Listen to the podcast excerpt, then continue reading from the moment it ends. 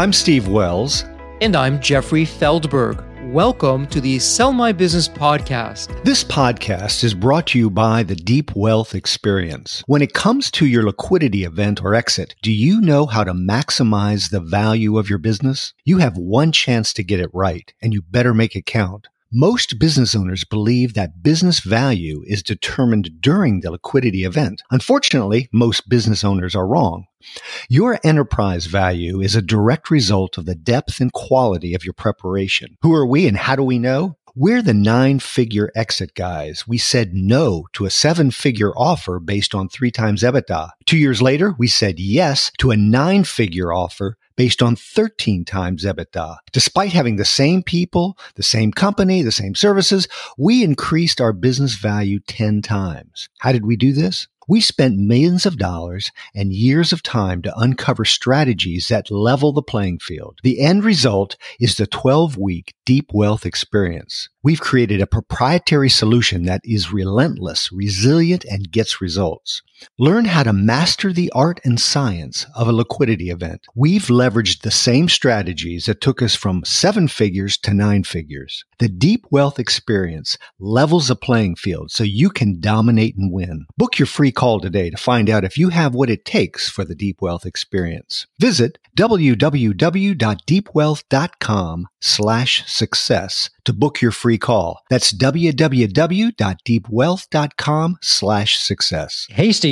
Happy holidays. How are you? I'm good, Jeffrey. We are getting ready to jump into this rather hectic holiday season in just a few days, but looking forward to enjoying the family and having a week or so off to reflect and think and then enjoy each other. Oh, that sounds fantastic. It's been one different year, to put that mildly. And, you know, for our community, as we thought about how we would wrap up this year from Deep Wealth, we wanted to do something different. And we came up with the idea of telling and sharing with you one of our favorite stories that we hope will have as much meaning for you on the business side as it does on the personal side. And the story that we selected, it's called Acres of Diamonds. And it's a true story that's told by Dr. Russell Conwell in 1869. And what you may not know is that Dr. Conwell, he's the founder of Temple University, and he told the Acres of Diamonds story over 6,000 times as a way to raise money to create the university. And so Acres of Diamonds is one of our favorite stories, and this story has kept us moving forward in our own challenging times, and we hope it'll be as inspiration for you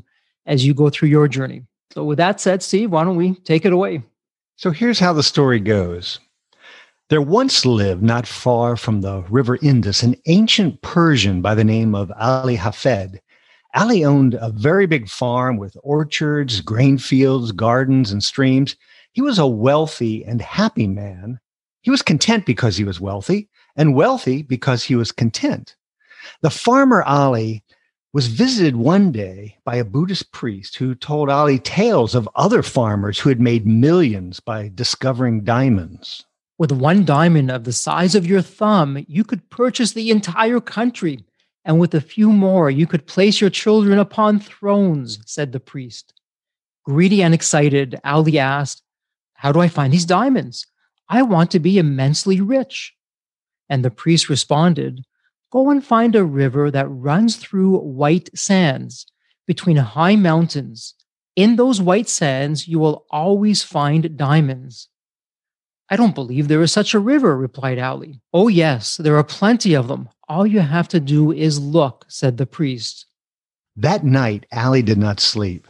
Suddenly, he was unhappy, and the wealth he had was no longer enough. So he sold his farm, collected his money, left his family in the care of a neighbor, and away he went in search of diamonds that were sure to make him happier than he was. He went far and wide in the search and found nothing. After years of search, he found himself penniless, exhausted, and ashamed of his failure.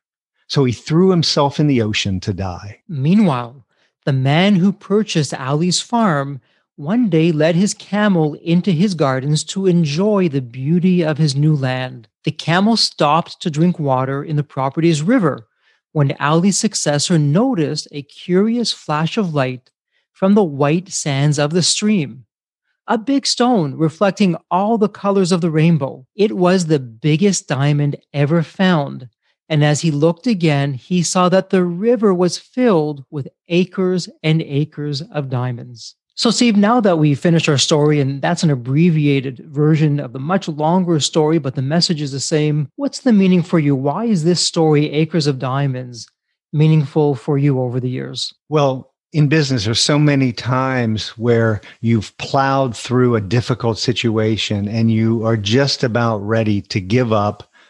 And then around the next corner, or in this story, underneath that next rock is the value that you were looking for, the diamond in the rough. So I think the message for me, particularly this year, and of the probably almost hundreds of business people we've interviewed through our podcast, we see some common traits, but one of them is this, the perseverance to not give up, to be a leader, to keep going, to look for the acres of diamonds, pivot, change, somehow keep moving forward and find that opportunity that could be just around the corner. So, Jeffrey, what do you think? How does that apply to what you've seen this last year? Well, not just this year. The Acres of Diamonds story for me, from the first time that I heard it, I just loved it because it sends a powerful message both at the personal level and on the business level. It's become all too easy to chase after the next big thing and go after this and go after that and conquer and be on the move and do all of these things. And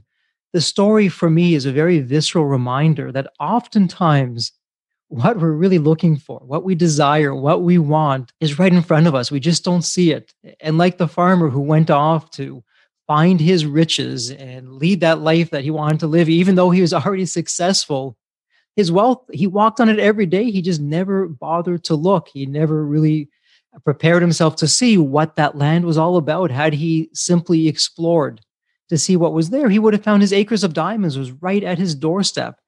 And particularly this year, a lot of us haven't been able to have that mobility and to move about like we usually would and travel. It's a reminder of how the most precious and meaningful things in our lives are right in front of us. So for me, Steve, it's always been, take a look around you, that perhaps you're exactly where you should be, doing precisely what you need to be doing, what you want to be doing, because you are in your acres of diamonds if you simply take the time out to enjoy and take a look at what's around you and what you already have. How true, how true. So such truth there. Thank you, Jeffrey. So from the Deep Wealth family to your family, we wish you a Merry Christmas and a Happy New Year. And may the new year have you find your acres of diamonds in all areas of your life. May you stay healthy and safe. God bless.